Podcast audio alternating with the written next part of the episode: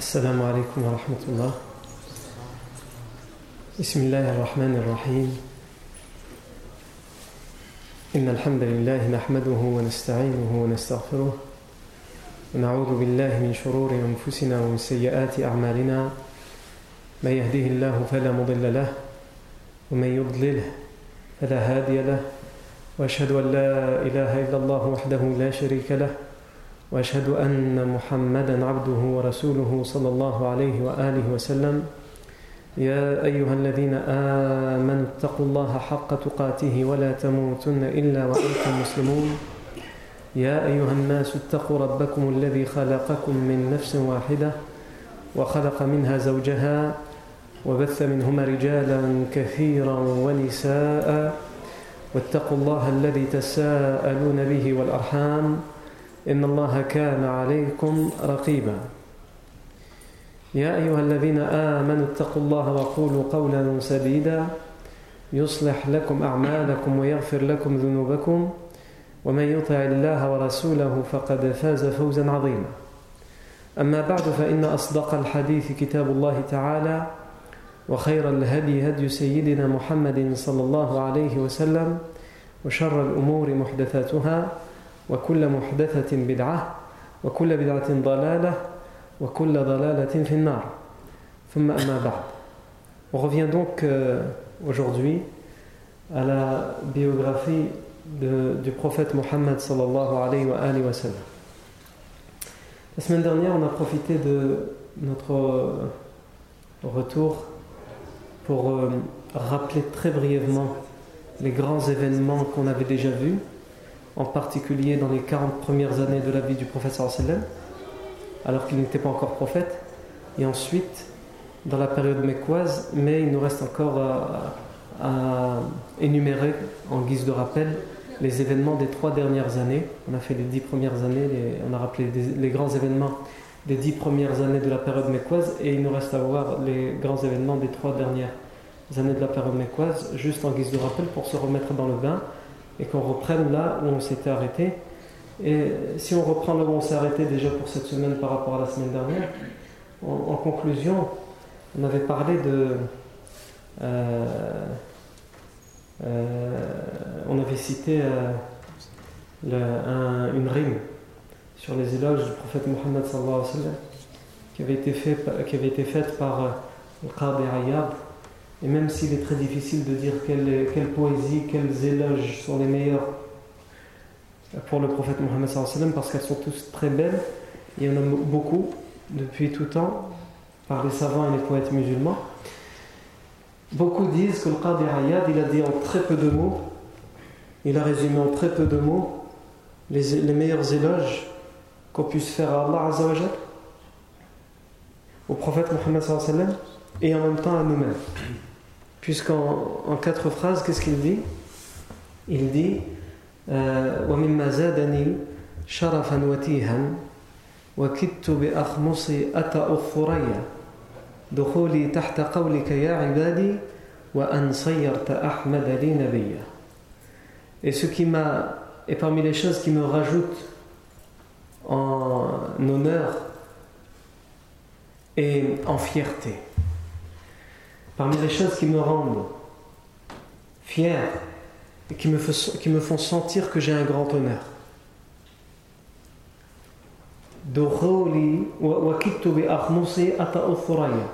Et qui me font presque marcher sur la plante des pieds, sur les astres et les étoiles. Il dit des choses qui me donnent l'honneur, qui me donnent la fierté, qui me font sentir la fierté. Et lorsque j'y pense, j'ai l'impression de tellement m'élever que j'ai l'impression d'être au-dessus des étoiles, au-dessus des astres, et que les astres et les étoiles sont en dessous de mes pieds. C'est quoi? Il dit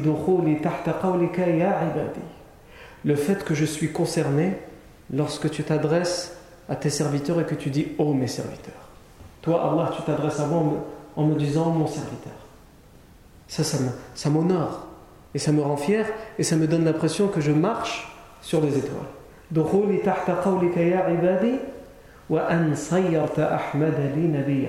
Et que tu es fait pour moi de Ahmad, de Muhammad, un prophète. C'est mon prophète. Tu l'as choisi pour qu'il soit, soit mon prophète. Et en très peu de mots, comme on a dit, le Qadi Ayad, a dit beaucoup. Et les savants de tout temps s'efforcent de faire les éloges du prophète Mohammed Et on a de temps en temps cité, on continuera jusqu'à la, fin de l'étude de la vie du prophète on, tentera à chaque fois de citer des choses différentes qui ont été dites sur les compliments et les éloges qui ont été faits du prophète Et puisqu'on est sur ce point, pourquoi pas citer également l'imam San'ani, qui a vécu euh, au XVIIIe euh, siècle grégorien. euh, au Yémen. Mohammed ibn Ismail al-San'ani. San'ani parce qu'il était de, la capitale du Yémen, San'a. Un savant qui a vécu beaucoup d'épreuves avec les dirigeants qui l'ont de temps à autre emprisonné et aussi qui a vécu beaucoup d'épreuves avec les gens, la masse, parce que c'est quelqu'un qui est venu renouveler le fiqh au Yémen et il ramenait des choses qui sont dans la sunna mais qui n'étaient pas connues de l'école de pensée du Yémen et donc les gens, la masse des gens quand ils le voyaient appliquer certaines choses dans la prière qui, pourtant font partie de la sunna euh, le prenaient pour un charlatan. Et il a même échappé à une tentative d'assassinat alors qu'il faisait le, le, prêche. Mais bref, là où je voulais en venir par rapport à l'imam San'an, c'est que euh, déjà à son époque, les gens avaient la manie. Puisque comme je vous ai dit, il y avait ce problème avec la masse des gens. Les gens avaient déjà la mauvaise habitude de, quand ils voient quelqu'un faire quelque chose, quoi que ce soit, est-ce que tu as un dalil Est-ce que tu as une preuve? Tu un dalil non. Mythes, euh, tu, vas, mettre des lentilles au lieu des lunettes, on va, on va exiger de toi que tu donnes un dalil. Est-ce que tu as un dalil pour pouvoir mettre des lentilles au lieu de mettre des lunettes Même si pour les lunettes, des gens se posent la question est-ce qu'il y a un dalil? Non. Il y a des gens comme ça, il faut un dalil pour tout. Sahih, le dalil est important, mais il est important pour qui? Il est important pour les gens de science. Le dalil des gens qui ne sont ni des gens de science ni des étudiants en sciences, leur dalil c'est quoi? C'est l'homme de science. Parce qu'ils ne, justement, puisqu'ils ne sont ni étudiants en sciences religieuses ni savants, ils ne peuvent pas avoir accès à ce qu'on appelle le dalil. Ils ne peuvent même pas donner la définition du dalil. Donc l'imam Sanrani avait l'habitude, quand on lui offrait du parfum ou qu'on le parfumait, il avait l'habitude de dire Allahumma salli wa wa barak ala Sayyidina Muhammad. Ah, évidemment, si vous faites ça aujourd'hui, on vous criera la bid'a. Bid'a. Pourquoi à chaque fois que tu te parfumes, tu dis sallallahu alayhi wa sallam Elle est où ta preuve? Et où ton dalil Et les gens comme ça existaient déjà à l'époque. Donc l'imam Samrani, dès qu'on le parfumait, il y a quelqu'un un jour qui lui a posé la question, il lui a dit Est-ce que tu as une preuve? Toujours, dès qu'on t'offre du parfum ou dès que tu te parfumes, on t'entend sallallahu alayhi wa sallam. On connaît tous les ahkam du parfum dans le fiqh. Il n'y a aucun hadith Aucun hadith qui dit euh, il faut sallir à la rasoul lorsque on se parfume ou lorsqu'on nous offre du parfum. Et dans son génie, l'imam Sanrani a répondu par un poème qu'il a improvisé sur place en disant هل عند الطيب يذكر أحمد وهل عندكم فيه من سنة تؤثر فقلت لهم لا إنما الطيب أحمد فنذكره والشيء بالشيء يذكر Il a dit يقولون هل عند الطيب يذكر أحمد Ils me disent est-ce qu'au moment de mettre le parfum on doit mentionner Ahmad en disant sallallahu alayhi wa sallam. Et pouvez-vous nous le démontrer avec une sunna, une tradition prophétique, un hadith Qui est resté dans les annales, dans les mémoires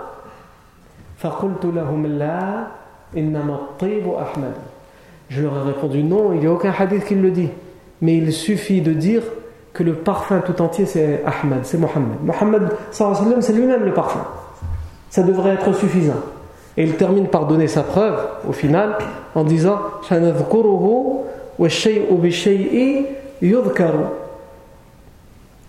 nous, nous le mentionnons, Muhammad.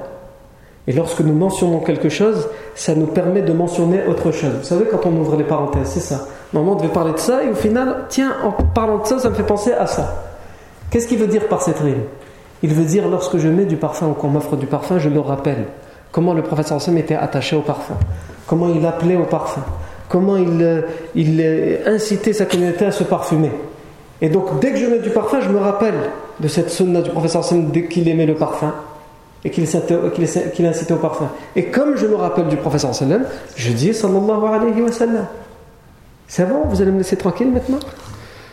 Non. Il y a sahih, le prophète sallam. Mais ça, c'est les, savants, les savants de l'islam. Parce qu'il se rappelle du prophète Mohammed sallam, au moment où il met le parfum, ça lui, ça lui rappelle le prophète Mohammed sallam. Vous imaginez? Les gens aujourd'hui, s'ils mettent du parfum, et s'ils pensent à quelque chose, ils pensent à tout sauf à la religion ou au prophète Mohammed Dès qu'on lui offrait du parfum, dès qu'il mettait du parfum, ça lui rappelle cette sunna à laquelle était attaché, attaché le prophète Et ça lui rappelle que lui, il aime le prophète Et que comme il, est en train de, de parler lui-même dans sa tête du prophète et de se rappeler de lui, il dit Allahumma salli wa sallam wa baraka ala sayyidina Muhammad. Non. Mais les gens, ils ont besoin de savoir le détail, etc. Le prophète disait Hubbiba ilayya min ad-dunya an-nisa'u wat-tib wa ju'ilat qurratu 'ayni fi as-salah. Il m'a été donné d'aimer dans cette vie d'ici-bas les femmes, le parfum, et Allah Azzawajal a mis dans la prière la réjouissance de mes yeux. Donc on voit à travers ce hadith que le professeur s'est appelé au parfum, Lionel dit il m'a été donné d'aimer les femmes et le parfum. Ici, certains pourraient se dire aussi, puisqu'on cite, euh, encore une fois, on est obligé d'ouvrir la parenthèse. Pourquoi le professeur a dit Il m'a été donné d'aimer les femmes. Il m'a été donné d'aimer les femmes. Les savants ont répondu à ça. D'abord, il y a certains qui ont affaibli le hadith les savants du hadith, ce hadith que je viens de citer, certains l'ont authentifié, d'autres, comme le Ruqayli, l'ont euh, affaibli. nous, euh, en admettant que ceux qui l'ont authentifié aient raison, et ils ont probablement raison, le prophète, les savants disent La première explication, c'est que le sallam est un homme comme nous. À travers ce hadith, il dit que lui, même s'il est prophète, il est comme nous. En tant dans son humanité, en tant qu'être humain, il est comme nous attiré à certaines belles choses de la vie d'ici-bas, comme les femmes, comme par exemple le parfum. Et donc ça nous amène à quoi? Comme conclusion Comme l'imam Subki disait, ça nous amène à la conclusion que ne croyez pas que le professeur Sallam, et ça on le dit souvent quand on étudie la vie du professeur Sallam, pour lui c'était facile. C'était un homme comme nous, et peut-être Allah Azzawajal, même probablement, il l'éprouvait encore plus que nous, sans aucun doute. Dans la maladie, le professeur Sallam disait Moi je souffre plus que n'importe lequel d'entre vous. Pour la moindre maladie, moi je souffre encore plus. Pourquoi? Parce que je suis prophète et Allah m'éprouve encore plus. Et donc pour les choses attirantes, ça aussi c'est une fitna, les choses qui nous attirent. Mais c'est la même chose pour le professeur sallam, mais il arrive malgré tout, même si c'est encore plus pour lui, à y faire face. Pour ne pas que tu aies l'excuse de dire ouais mais le professeur sallam, s'il a atteint ce niveau, c'est parce qu'il était prophète. Tout ce que tu avais en part d'humanité, il pouvait le ressentir encore plus que toi, dans les épreuves. Et, ceux qui ont affaibli le hadith par exemple, ils disent Allah Azza wa Jal dans Surat Al-Imran, il dit Zuyina linnasi حب الشهوات من النساء والبنين والقناطير المقنطرة الآية Il a été, euh, on a embelli pour les gens l'amour, l'attirance des femmes, des, euh, de la descendance des enfants, des trésors en argent, en or, etc. Donc ceux qui affaiblissent le hadith, ils disent comment le professeur il peut dire il m'a été donné d'aimer les femmes, alors qu'Allah en parle en, disant c'est quelque chose qui est venu pour nous attirer, pour nous, pour nous euh, éloigner d'Allah C'est les attirances de la vie d'ici-bas. Les choses qui nous sont embellies, mais qui ne sont pas comme on le pense. Et justement, ils répondent de cette manière en disant parce qu'il était prophète. Et donc, pour nous montrer que lui-même a su y faire face. Comme on a dit, quand on mentionne une chose, ça nous fait mentionner une autre chose. Donc, pour revenir sur ça, il y en a euh, les éloges du professeur sallam, il suffit de lire la vie du professeur sallam, d'étudier la vie du professeur sallam pour, euh, pour en faire ses éloges. Tous ces, tous ces gens, tous ces poètes qu'on pourrait citer qui ont été inspirés, ils ont été inspirés par quoi? Pas par leur talent de poésie. Pas par leur talent. Bien sûr, ils avaient un talent dans la littérature, dans la prose, dans les rimes. Mais leur premier talent, il était finalement d'avoir compris qui était le prophète sallallahu Tu ne peux pas être un meilleur descripteur que quelqu'un qui ressent les choses. Tu peux être un très bon poète et malgré tout ne pas réussir à bien décrire les choses avec les meilleurs éloges possibles parce que tu ne connais pas la chose, tu ne l'as pas vécue.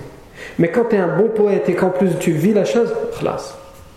Et ça on le voit avec tous les poètes, qu'ils soient hommes ou femmes. On pourrait citer Rabi'a, l'Adawiya, cette femme qui, était, euh, qui a vécu au deuxième siècle de l'Égypte au nord de l'Irak et qui a vécu orpheline, qui a grandi euh, ensuite en tant qu'esclave, etc. Bref, quand on, voit cette femme, quand on, quand on lit la biographie de cette femme, elle était yani, attachée, attachée, et c'est le moins qu'on puisse dire, à Allah Azzawajal. Mais attachée de telle sorte que parce qu'elle avait appris le Coran, parce qu'elle avait euh, acquis les connaissances religieuses, des savants, des hommes pieux la demandaient en mariage. Et elle a toujours refusé toutes les demandes en mariage, considérant que dans son cœur il était inconcevable qu'elle puisse donner une place à un autre amour que celui qu'elle vouait à Allah Évidemment, l'islam ne demande pas ça. Mais c'était pour elle, c'était comme ça, c'était plus fort qu'elle, c'était pas possible qu'elle puisse donner de la place dans son cœur à un homme. Et donc elle refusait les demandes en mariage parce qu'elle savait qu'elle allait être injuste envers cet homme. Quand on se marie, on se marie aussi pour avoir de l'affection, etc. De l'affection mutuelle, etc. Et elle savait qu'elle était incapable de réserver une part de son affection à un homme. Et quand on voit les poèmes qu'elle a, a fait, on voit que c'est pas juste son talent de poésie, mais c'est quelque chose qu'elle ressent et qu'elle nous transmet. Elle disait Ya laytaka tahlu wal hayatu mariratun. Ya laytaka tarda wal anamu. يا ليت بيني وبينك عامر وبيني وبين العالمين خراب إذا صح منك الود فكل الذي فوق التراب تراب يا ليتك تحلو الحياة مريرة Si seulement, ô oh Allah, tu pouvais être bon envers moi pendant que tout le monde était hostile et mauvais contre moi. Elle espère que tout le monde soit contre elle, pourvu qu'Allah soit de son côté. Il faut le ressentir, ça, il faut le vivre. Nous, on aimerait bien qu'Allah, évidemment, soit de notre côté, et pourquoi pas aussi les gens avec.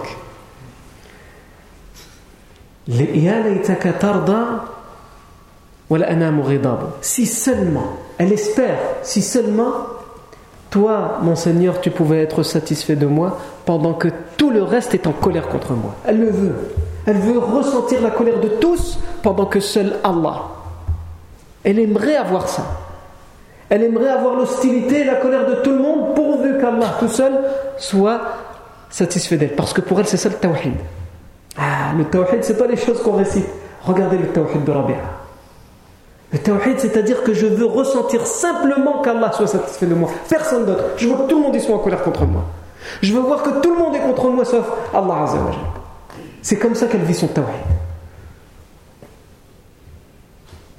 يا ليت الذي بيني وبينك عامر والذي بيني وبين العالمين خراب Si seulement le lien qu'il y a entre moi et toi pouvait être débordant pendant que le lien qu'il y a entre moi et tout le reste de l'univers est vide, il n'y a rien, aucun sentiment, personne n'éprouve rien pour moi et je n'éprouve rien pour personne, et c'est juste entre toi et moi. Pour elle, c'est ça le tawhid. Non. Et elle termine par dire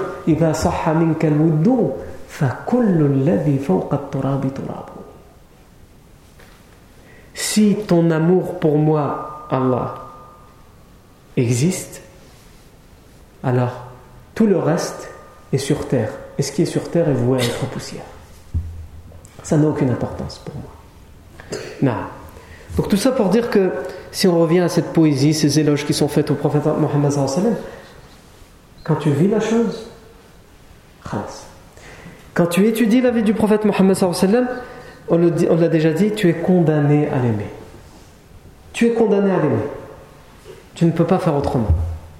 Même si tu, cherches à faire autre chose, si tu étudies sincèrement la vie du prophète tu l'aimeras. Non.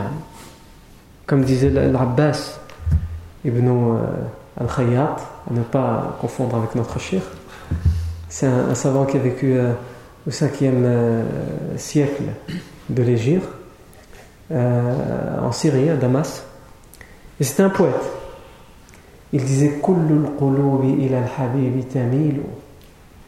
ومعي بذلك شاهد ودليل أما الدليل إذا ذكرت محمدا فترى دموع العاشقين تسيل هذا رسول الله هذا المصطفى هذا لكل العالمين رسول هذا الذي رد العيون بكفه لما بدت فوق الخدود تسيل هذا ظللته الغمامة إذا مشى كانت تقيل إذا الحبيب يقيل يا رب إني مدحت محمدا وفيه ثوابي وللمديح جزيل Ici aussi, yani, si on, écoute ces rimes, quand il fait les éloges du professeur sallam, il nous aide à ressentir ce que lui il a ressenti lorsque il a appris à connaître le professeur sallam à travers l'étude de sa biographie.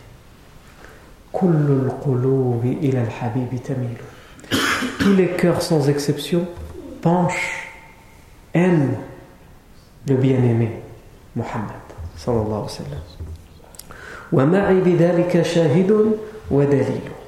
Et j'ai pour cela un témoin et une preuve. J'ai pour cela, pour le démontrer, un témoin et une preuve pour démontrer que tous les cœurs aiment le prophète Mohammed j'ai un témoin et une preuve. C'est quoi le témoin, c'est quoi la preuve? Bien dans les rimes qui suivent, il dit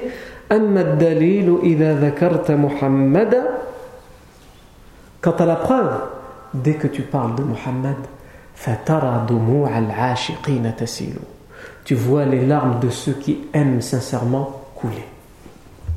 Quand tu parles de Muhammad, tu vois les larmes de ceux qui le connaissent de ceux qui ont appris à le connaître, de ceux qui aiment vraiment, sincèrement, tu vois leur larmes directement couler. il nous a donné la preuve hier. Non. Pourquoi? Parce que lui, lorsqu'il fait ce poème, lorsqu'il l'écrit, lorsqu'il le dit, il pleure, pas comme nous. Le témoin, il est où? Il parle plus du témoin. Pourquoi? Parce que c'est lui le témoin. On arrive, j'ai un témoin, une preuve. Le témoin, c'est lui. Dès qu'il parle du prophète il pleure. Et ceux qui sont devant lui, lorsqu'il leur transmet ce poème, il les fait pleurer quand il dit ce, poème. Et donc en même temps, il n'a plus besoin de parler du témoin puisqu'il les a fait pleurer. Non.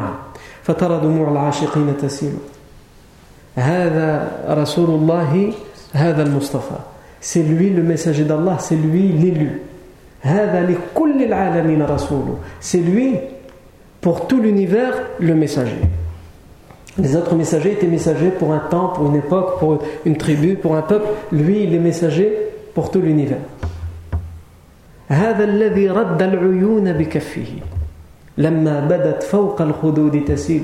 C'est lui qui, avec sa main, a retourné, a, retourné les yeux. Avec la paume de sa, de sa main, il a retenu les yeux. Quels yeux? Les yeux qui, au-dessus des joues, se sont mis à laisser couler des larmes, juste en le voyant. Et lui, par modestie, il a retenu ces yeux-là. Il le méritait, il en était digne, mais il était modeste. C'est ce qu'il veut dire à travers cette rue.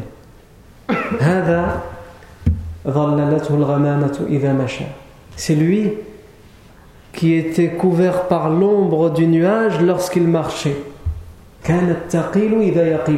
Et lorsqu'il faisait sa sieste, le nuage aussi s'arrêtait pour faire sa sieste.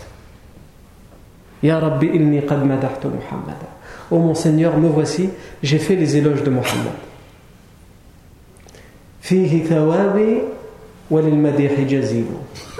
Et il y a en cela ma récompense et la récompense de celui pour qui j'ai fait les éloges, c'est-à-dire Muhammad sallallahu alayhi wa sallam, une grande récompense. Non. Revenons aux grands événements. On a cité, comme on a dit la semaine dernière, les, grands événements des, des 50 premières années de la vie du prophète. Dans les trois dernières années de la période mécoise, on a vu quoi? On a vu tout d'abord euh, les premières connexions, communications qu'il y a eu entre le prophète Mohammed et la ville de Médine.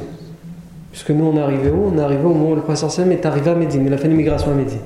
Comment ça a commencé la relation entre le prophète et la ville de Médine? Ça a commencé, tout d'abord, il y avait des liens entre les, les, Quraysh et les, Quraysh de la Mecque et la ville de Médine. Mais vraiment, la première connexion, elle s'est faite lorsque les tribus de toute la péninsule arabique venaient faire le pèlerinage. Et pendant les nuits de Mina, le professeur Hassan profitait pour passer de tribu à tribu, de tente à tente, pour essayer de faire ad-da'wa. Et là où ça va fonctionner, entre guillemets, la da'wa, c'est euh, qu'il va euh, le faire aussi pour la tribu, euh, les Médinois qui sont venus pour le pèlerinage, et six personnes vont être intéressés et vont se convertir. Ce sont les six premiers convertis de la ville de Médine. Avant même le premier serment d'allégeance de l'Aqaba, qui a conclu un lien officiel entre le prophète et la ville de Médine. Les six premiers convertis de Médine, euh, si mes souvenirs sont bons, sont Asad ibn Zurara, Aouf ibn al-Harith, Rafi ibn Malik, euh, Uqba ibn Amir, son frère Qutba ibn Amir et le célèbre compagnon Jabir ibn Abdullah ibn Ri'a. Donc ce sont les six premiers convertis de Médine. On avait parlé d'eux, on avait parlé de chacun d'entre eux. Je ne vais pas revenir dessus. Vous avez les, audios sur Internet à disposition pour ceux qui n'ont pas suivi euh, ces cours-là. Ensuite, après les six premiers convertis de Médine, ces six premiers convertis de Médine vont revenir avec d'autres personnes à qui ils vont transmettre ce qu'ils ont entendu et donc ils vont être très intéressés. Donc l'année d'après, il va y avoir le premier serment d'allégeance de l'Aqaba, c'est-à-dire que les, Médinois vont prêter serment d'allégeance au prophète Sam et vont officiellement se convertir à l'islam. Même si évidemment c'est fait en secret. Les Quraysh ne doivent pas être, être au courant. Et après le premier serment d'Al-Aqaba, le professeur sallam envoie Mus'ab ibn Umayr, anhu, son compagnon Mus'ab ibn Umayr, dans la ville de Médine pendant plusieurs mois pour y être le premier ambassadeur de l'islam, si on veut, c'est-à-dire celui qui représente l'islam et les musulmans à Médine et qui vient enseigner l'islam à ceux qui viennent de se convertir à l'islam à Médine et aussi essayer de propager l'islam, de convaincre les gens de se convertir à l'islam à Médine. Et il va réussir à faire convertir des chefs comme euh, Saad ibn Mu'ad, Saad ibn Ubada, comme on l'avait expliqué, et qui eux-mêmes vont transmettre le message à toutes leurs tribus, et des tribus entières en quelques jours se convertiront à l'islam par la cause de Mus'ab ibn Umar Et ça va donner lieu à l'année d'après, au moment du pèlerinage de l'année d'après, la douzième année euh, de après la révélation, ça va donner lieu à euh, le, euh, le deuxième serment d'allégeance, où là plus de 80 musulmans de Médine ont rendez-vous secrètement pendant les nuits de Mina avec le professeur sallam pour lui prêter serment d'allégeance Et on a vu comment ça s'était fait avec l'oncle du professeur Sam qui à cette époque-là n'est pas encore musulman, l'Abbas ibn Abdel Muttalib, qui va venir et les mettre en garde. Il dit c'est mon neveu, je ne suis pas musulman et je fais tout pour le protéger ici malgré ce qui lui arrive. Et si vous, vous voulez prendre mon neveu pour le prendre à Médine et ensuite le trahir ou l'abandonner lorsque vous serez en guerre, parce qu'on vous fera la guerre parce que vous voulez le protéger, parce qu'on voudra vous tuer parce que vous voulez le protéger, on voudra vous torturer, etc., on voudra vous confisquer vos biens. Si ce jour-là vous serez prêt à l'abandonner, alors laissez-le ici. Ne faites pas cette erreur de lui prêter serment d'allégeance et de le prendre parce qu'il est très bien chez nous. Mais si vous êtes prêt à tout sacrifier, vos vies, vos enfants, vos biens, alors prêtez serment d'allégeance. Et malgré toutes ces mises en garde, ils prêteront serment d'allégeance et respecteront leur serment d'allégeance, comme on va le voir plus tard, on n'y est pas encore arrivé, mais lorsqu'il va y avoir la bataille de Badr, lorsqu'il va y avoir la bataille de Uhud, les Médinois sont ceux qui vont donner leur vie en premier, sans discuter, sans hésitation. Parce qu'ils ont, ils se sont engagés et ils savent pourquoi ils se sont engagés. Ils croient en cet engagement. La bataille de Uhud, comme on le verra, elle va faire beaucoup de morts du côté des musulmans. Et on va voir que des jeunes Médinois qui ont prêté serment d'allégeance euh, au deuxième serment de l'Aqaba vont périr, vont tomber en martyr dans la bataille de Badr, beaucoup d'entre eux aussi dans la bataille de Uhud. Pourquoi? Parce qu'ils sont là, non pas simplement pour défendre l'islam, ils sont là aussi, ils considèrent qu'ils sont là pour donner leur vie à la place de celle du prophète. Dès qu'ils voient un danger, une flèche arriver vers le prophète, qu'est-ce qu'ils font? Ils mettent leur corps pour recevoir la flèche à sa place un jeune médinois dans la bataille de Uhud, lorsque le professeur Sam va tomber dans un trou, lorsqu'il sera pris en étau par les, les, brigades des, polythéistes, il y a un cercle de jeunes médinois qui se met autour de lui pour faire un bouclier humain pour le protéger. Le professeur Sam, il est dans, un, dans une petite fosse. Et donc, les polythéistes qui savent que le professeur Sam est là, ils vont mettre le tout pour le tout. Ils lancent tout ce qu'ils ont. Les lances, les flèches, les épées, les boucliers, celui qui lui reste plus que le casque, il lance, là-dedans. Il faut vous imaginer toutes ces dizaines de polythéistes qui disent il est là. Donc ils jettent tout ce qu'ils ont. Et vous avez ces Médinois, certains d'entre eux, on raconte d'un Médinois et on verra en détail qui il était lorsqu'on arrivera à la bataille de Uhud, qu'il mettra son torse pour recevoir les flèches et il reçoit des flèches sur son torse. Imaginez, pour que le professeur ne le reçoive pas. Et alors qu'il est là, qu'il reçoit les flèches et que c'est dur pour lui, et qu'il est en train d'agoniser puisqu'il tombera quelques instants plus tard en martyr, le professeur Sallam, il entend du bruit, etc., le claquement des, épées, des boucliers, il lève la tête et il baisse respectueusement la tête du professeur Sallam en disant Nahri ya Ma poitrine avant la tienne au messager d'Allah. Voilà de qui on parle quand on parle de gens qui ont prêté serment d'allégeance au prophète Mohammed Deuxième serment d'Al-Aqaba. Ensuite, la rumeur va se propager à la Mecque que la ville de Médine se convertit à l'islam et qu'il y a un pacte conclu en secret entre le prophète sallam et les Médinois. Donc les Quraysh ils vont prendre la décision de faire un rassemblement extraordinaire dans l'endroit où ils ont l'habitude de se rassembler, Dar Nadwa, en secret. Et ils vont y décider, je ne reviens pas sur les détails, on l'a déjà vu, c'est juste pour rappeler là où on est arrivé, ils vont décider d'assassiner purement et simplement le prophète Mohammed La nuit même, il ne faut plus attendre. Ils se sont réunis le matin et ils disent cette nuit, demain le prophète ne doit plus être vivant. Cette nuit nous le tuons. Ils vont désigner une personne de chaque tribu pour que le sang et la mort du prophète sallam, la responsabilité de son sang et de sa mort se partagent entre, toutes les tribus Quraysh et qu'on ne peut pas accuser un homme ou une tribu et que si sa famille ou sa tribu veulent accuser quelqu'un, ils devront accuser toutes les tribus et s'ils veulent faire la guerre, ils devront faire la guerre à toutes les tribus. Ou alors se contenter, c'est leur logique à eux, se contenter du prix du sang qui sera versé aisément, sans problème, même si on doit donner 100 chamelles parce qu'on a tué un homme, au moins on sera débarrassé de lui mais ils ne pourront pas nous faire la guerre à tous. Et s'ils la font, nous gagnerons contre eux. Le prophète Allah donne la révélation au professeur sallam et le prévient. Le professeur sallam prévient, avertit Abu Bakr qu'ils doivent partir cette nuit-là pour faire la hijra. Et ils partent. Et les premiers jours, les trois premiers jours, il trouve refuge vers le sud, dans une grotte, la grotte de Thawr. Les polythéistes, lorsqu'ils découvrent qu'au lieu d'avoir le professeur dans son lit mais son cousin Ali ibn Abi Talib, ils mettent la tête du prophète et d'Abu Bakr à prix. Et ils proposent comme rançon 100 chamelles à quiconque ramène le prophète mort ou vif. Et donc évidemment les vagabonds, les bandits, tout le monde va partir à sa recherche. Et les notables de la Mecque eux-mêmes, ils ne se contentent pas juste de donner une rançon, mais ils organisent les recherches.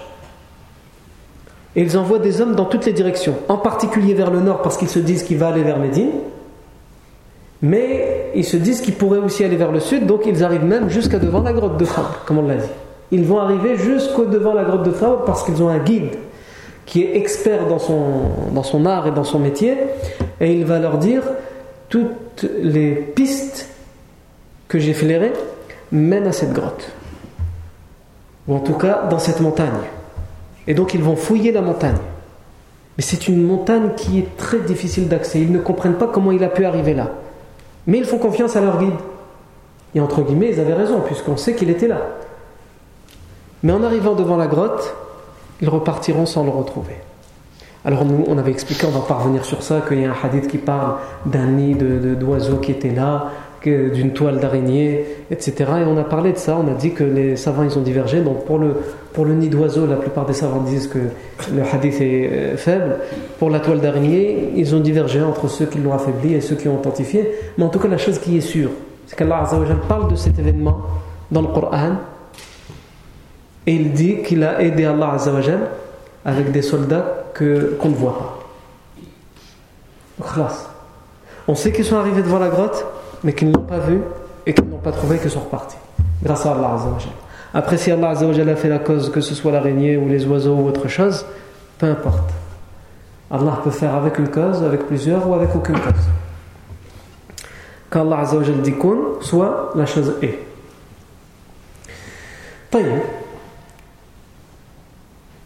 Lorsqu'ils euh, considéreront les polythéistes qu'ils ont perdu du temps à rechercher de ce côté-là, ils vont chercher d'un autre côté, le prophète sallam va prendre la décision de sortir de la grotte et il va partir et il va prendre un chemin qui est rarement emprunté pour aller vers Mézine. Il va longer la côte. Donc il part vers le sud et ensuite il va droit vers la côte et ensuite il longe la côte, jusque vers le nord. Et il va, euh, passer par un endroit qui est connu, les voyageurs ont l'habitude de s'arrêter là, c'est un endroit qu'on appelle Ummu Ma'bad. Pourquoi? Parce que c'est la femme qui habite, qui habite là qui s'appelle comme ça. Ummu Ma'bad. Et elle ne va pas tout de suite le reconnaître, elle va, il va passer du temps là-bas, il va laisser des miracles, laisser les traces de sa venue là, puisqu'elle aura une chèvre. Elle n'aura plus rien à lui proposer, c'est une femme qui est très hospitalière et qui offre le pain et, la boisson et le gîte aux voyageurs. Euh, elle n'a plus rien, c'est la sécheresse, elle n'a plus rien à offrir à quiconque et elle n'a plus qu'une vieille chèvre qui ne donne plus de lait depuis longtemps et le prophète sallam avec ses mains bénies va traire la chèvre alors qu'elle ne donne plus de lait depuis longtemps et il va remplir un seau qu'il va proposer à Umm Ma'bad de boire à Abu Bakr, à son guide, etc. et à lui-même et ensuite il va remplir un autre seau qui va déborder et le laisser à Ma'bad de repartir et lorsque le mari Abu Ma'bad va revenir et elle va lui dire euh, Marra min rajulun mubarak un homme béni est passé par ici, voilà ce qu'il a fait, voilà ce qu'il a fait.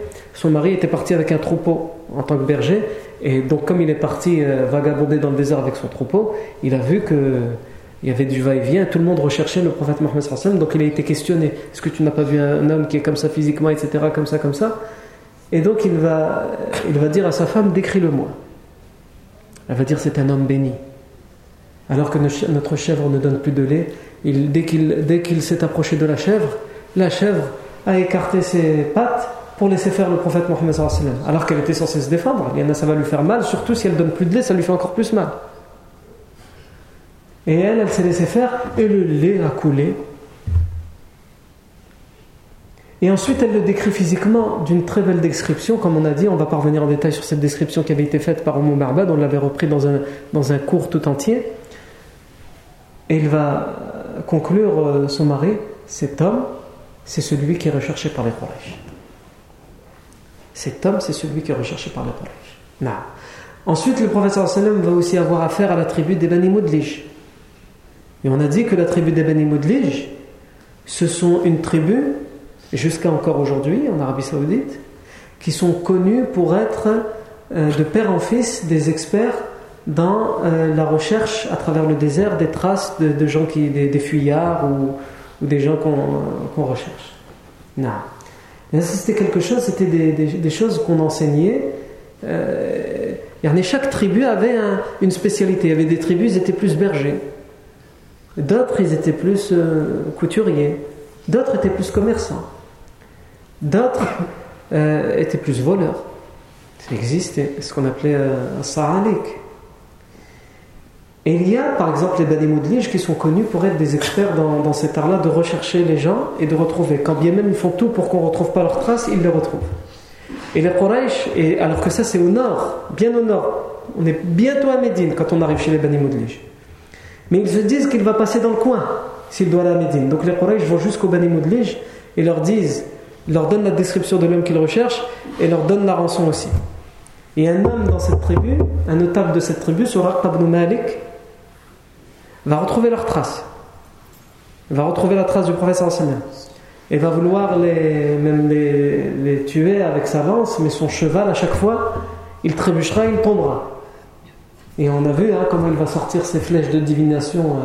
Euh, et on est dans leur, dans croyance, les polythéistes, ils faisaient un tirage au sort avec des flèches qu'ils considéraient comme sacrées. Et une flèche sur laquelle il était écrit oui, l'autre était écrit non, et l'autre était rien écrit. Il tirait au sort comme ça, il y en a une qui devait sortir, et si c'était oui, donc lui pose une question. Il dit Oh divinité, est-ce que je dois continuer? Parce que son cheval est tombé. Est-ce que je dois continuer à essayer de le tuer, cet homme que les Quraysh recherchent? Donc il doit sortir. Si la flèche elle dit oui, ça veut dire que c'est Dieu. Ils lui disent Vas-y, c'est une bonne chose. Si les flèches elles disent non, ça veut dire que c'est Dieu lui dit c'est une mauvaise chose, vas-y pas. Et si il sort la flèche où il n'y a rien écrit, ça veut dire que c'est Dieu, ils savent pas. Débrouille-toi. Fais comme tu peux, comme tu veux. Non, ils ont quand même prévu ça, on sait jamais. et lui, il va les sortir deux fois. Et à deux reprises, la première fois il les sort, quelle flèche qui sort, subhanallah? Non, vas-y pas. Et lui, il croit en ça. Donc normalement, il devrait obéir à ses divinités. Mais sans chamelle. D'un côté, il y a la croyance, la religion, de l'autre côté, il y a les sans chamelle. Donc, qu'est-ce qu'il fait? Il continue. La deuxième fois, lorsque son cheval va s'enfoncer dans le sable et qu'il va être terrifié, il va ressortir les flèches de divination. Encore une fois, non. Et en tremblant, il va implorer le professeur sallam de lui donner la protection. Il vient pour le capturer, pour le tuer, et là, il comprend qu'il y a quelque chose qui se passe qui est anormal. Et donc il comprend pour lui, il prend conscience qu'il est en danger s'il veut faire du tort à cet homme. Il pense qu'il est peut-être trop tard, donc il implore le prophète de lui donner sa protection. Le prophète lui a dit Ne t'inquiète pas, je ne te ferai aucun mal et je te donne ma protection. Et euh, Suraqa ibn Malik, pour le remercier d'avoir accédé à sa protection, il va lui dire Est-ce que je peux faire quelque chose pour toi? Le professeur va lui dire Non, la seule chose que je te demande, c'est que si quelqu'un nous recherche, dis-leur, comment le professeur va lui dire Dis-leur que tu t'es déjà occupé de ce chemin. Il ne dit pas mens-leur. Il faut leur mentir, il faut leur dire que je vais passer par ici. Si on te, si on, te demande quoi que ce soit, dis-leur que pour ce qui concerne ce chemin, tu t'en es déjà occupé. Sous-entendu, les gens vont comprendre, il n'y a personne par là. Il n'y a pas menti, euh, il n'y a pas tout à fait dit la vérité. Non. Et ensuite, le professeur Sam, et d'ailleurs, on avait expliqué, hein, mais ça c'est qu'un détail sur lequel il n'est pas forcément obligatoire de revenir, euh, que le professeur Sam lui avait donné, il lui avait demandé à ce que ce soit écrit. Le professeur Sam avait demandé à ceux qui l'ont accompagné qu'il écrive, qu'il le protège. Parce qu'à ce moment-là, il prend tellement conscience que le prophète Mohammed, si on lui veut du mal, il peut nous arriver des choses graves, il a besoin d'une preuve écrite que le prophète lui donne la protection. Et on verra plus tard, lorsqu'on arrivera à la libération de la Mecque, que euh, Surar ibn Malik va brandir euh, le papier en disant Ne me faites rien, moi j'ai la, protection du prophète qu'il va cacher soigneusement parce qu'il ne veut pas que les gens sachent qu'il est en relation avec le prophète qui est recherché, que les gens détestent, etc. Et ici, comme on avait dit, il y a divergence entre les savants. Est-ce que Suraq ibn Malik se convertira officiellement seulement après Ou est-ce qu'en vérité il était converti mais il cachait son islam? Il y a discussion. Mais en tout cas, il terminera sa vie musulman, Suraq ibn Malik, donc c'est un compagnon, radiallahu anhu. Ensuite, le prophète Hassan poursuit son chemin jusqu'au Médine, et là, la tribu des Bani Aslam se dresse devant le prophète Mohammed et ils sont des dizaines d'hommes. Le chef des Bani Aslam, et il a pris avec lui tous les hommes en âge de pouvoir s'armer, ils sont armés jusqu'aux dents. Ils euh, font la périphérie de Médine et de Quba, ils savent que s'il doit venir à, à ou à Médine, il passera par là. Il ne peut pas leur échapper. Et en effet, le prophète Hassan arrive, et ils sont là devant. Et donc ils arrivent, ils, encerclent le professeur sallam, etc., avec les armes pour les faire prisonniers. Le professeur sallam, il demande tout d'abord est-ce qu'il est possible de discuter? Vous n'êtes pas de la Mecque, vous avez juste entendu qu'il y a une rançon pour nous, est-ce qu'on peut au moins discuter? Très bien, dis ce que tu as à dire. Le chef euh, de la tribu accepte qu'il parle. Le professeur sallam explique ce qui se passe. Il explique qui il est et pourquoi on lui est hostile, à quoi il appelle l'homme descend du cheval et se convertit à l'islam. Et en plus, il regarde ces hommes et il leur ordonne, alors que juste avant il leur avait ordonné de le faire prisonnier, convertissez-vous à l'islam et suivez cet homme. Et il va lui dire, nous avons pris nos armes pour te faire, euh, pour te faire prisonnier, à présent nous les faisons pour te faire rentrer en sécurité à Médine. Vous imaginez comment il est sorti de la Mecque? Tout seul, se cachant en secret, et tous ceux qui le rencontrent sur son chemin comme le disait le poète tout à l'heure, tous les cœurs penchent pour le prophète Mohammed. Dès que tu le vois, dès que tu entends parler de lui, tu es condamné. Tu es venu pour le faire du tort et tu es condamné à lui. Et ce n'est pas tout, il va rencontrer aussi Zubayr ibn al-Awwam et un autre compagnon et d'autres compagnons qui sont en retour de voyage de Syrie juste avant de rentrer en Médine et qui reviennent avec des tout nouveaux habits Hein, ils, prennent des choses de la Mecque pour les vendre en Syrie et ils achètent au Cham, en Syrie, ce qu'ils n'ont pas à la Mecque. Et parmi ces choses-là, des beaux habits cousus là-bas d'une certaine manière, ils les ramènent. Et quand ils rencontrent le professeur sallam, ils le font, ils lui offrent ces nouveaux habits pour qu'il puisse rentrer à Médine avec des nouveaux habits brillants, éclatants, etc. Le professeur sallam, donc il a plusieurs jours de voyage, la poussière, etc. Euh, il est pourchassé. Les Médinois l'attendent à Koba ils attendent un homme qui va venir euh, en secret, caché, euh, plein de poussière. Et ils voient quoi? Ils voient une armée débarquer. Les Bani Aslam, armés, et le professeur Salim habillé comme s'il venait de la maison d'à côté. Et ça, c'est ce qu'Allah Azzawajal. C'est la volonté d'Allah Azzawajal. Quand bien même le monde entier a prévu quelque chose contre toi, si Allah a décidé du contraire, c'est le contraire qui arrivera comme on le voit avec le professeur Sam. Le Sam arrive à Quba, euh, il arrive à lundi et il y reste jusqu'au jeudi. Le professeur Sallam, ou vendredi matin. Le Sam arrive à Quba. Les deux choses les plus importantes qu'on peut dire à propos de Quba, c'est qu'il va y inaugurer la première mosquée, la mosquée de Quba, qui existe encore aujourd'hui actuellement, et à laquelle on, va visiter et faire dolakat lorsqu'on fait la visite de Médine. Et aussi, le professeur Hassan va célébrer sa première Jumu'ah en allant de Quba vers euh, Médine, donc à la périphérie de Quba, entre Quba et Médine. Il va y célébrer le premier vendredi, puisqu'il va s'arrêter en route en allant vers Médine euh, le vendredi. Et lorsqu'il arrivera à Médine, on a expliqué yani, comment les compagnons, surtout les plus jeunes, les enfants, compagnons de cette époque-là, vont raconter avec détail comment ils vont vivre l'arrivée du prophète à Médine. Et que toute la ville, musulmans ou non, ils vont sortir dehors euh, les fillettes des Bani Najjar vont euh, chantonner des poèmes à son arrivée et on nous explique aussi comment les gens vont se disputer, les chefs de chaque quartier vont se disputer, c'est dans notre quartier qu'il doit venir. Il habitera chez moi et chacun va accueillir le professeur chez lui. Mais euh, le professeur Sam dira laissez la chamelle, même si on avait dit ici, il y en a certains qui ont affaibli et d'autres authentifié le hadith,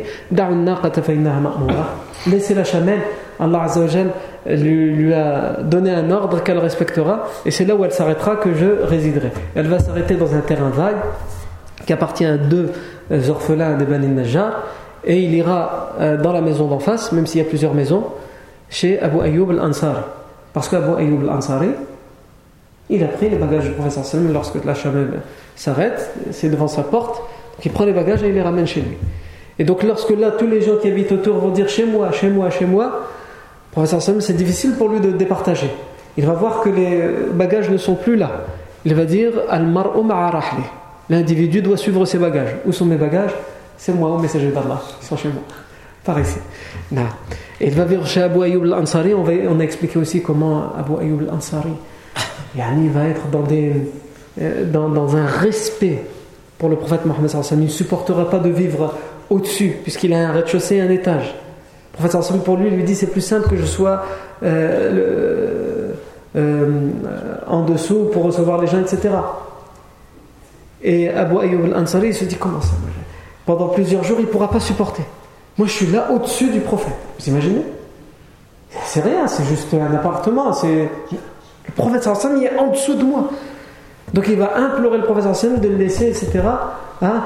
Et à chaque fois, il présenteront à manger, il donnera à manger au prophète sallam et il ne mangera rien d'autre que les restes du prophète sallam pour avoir la bénédiction du prophète sallam. Lui, Abu Ayyub et son épouse euh, Umm Ayyub al-Ansariya. Non.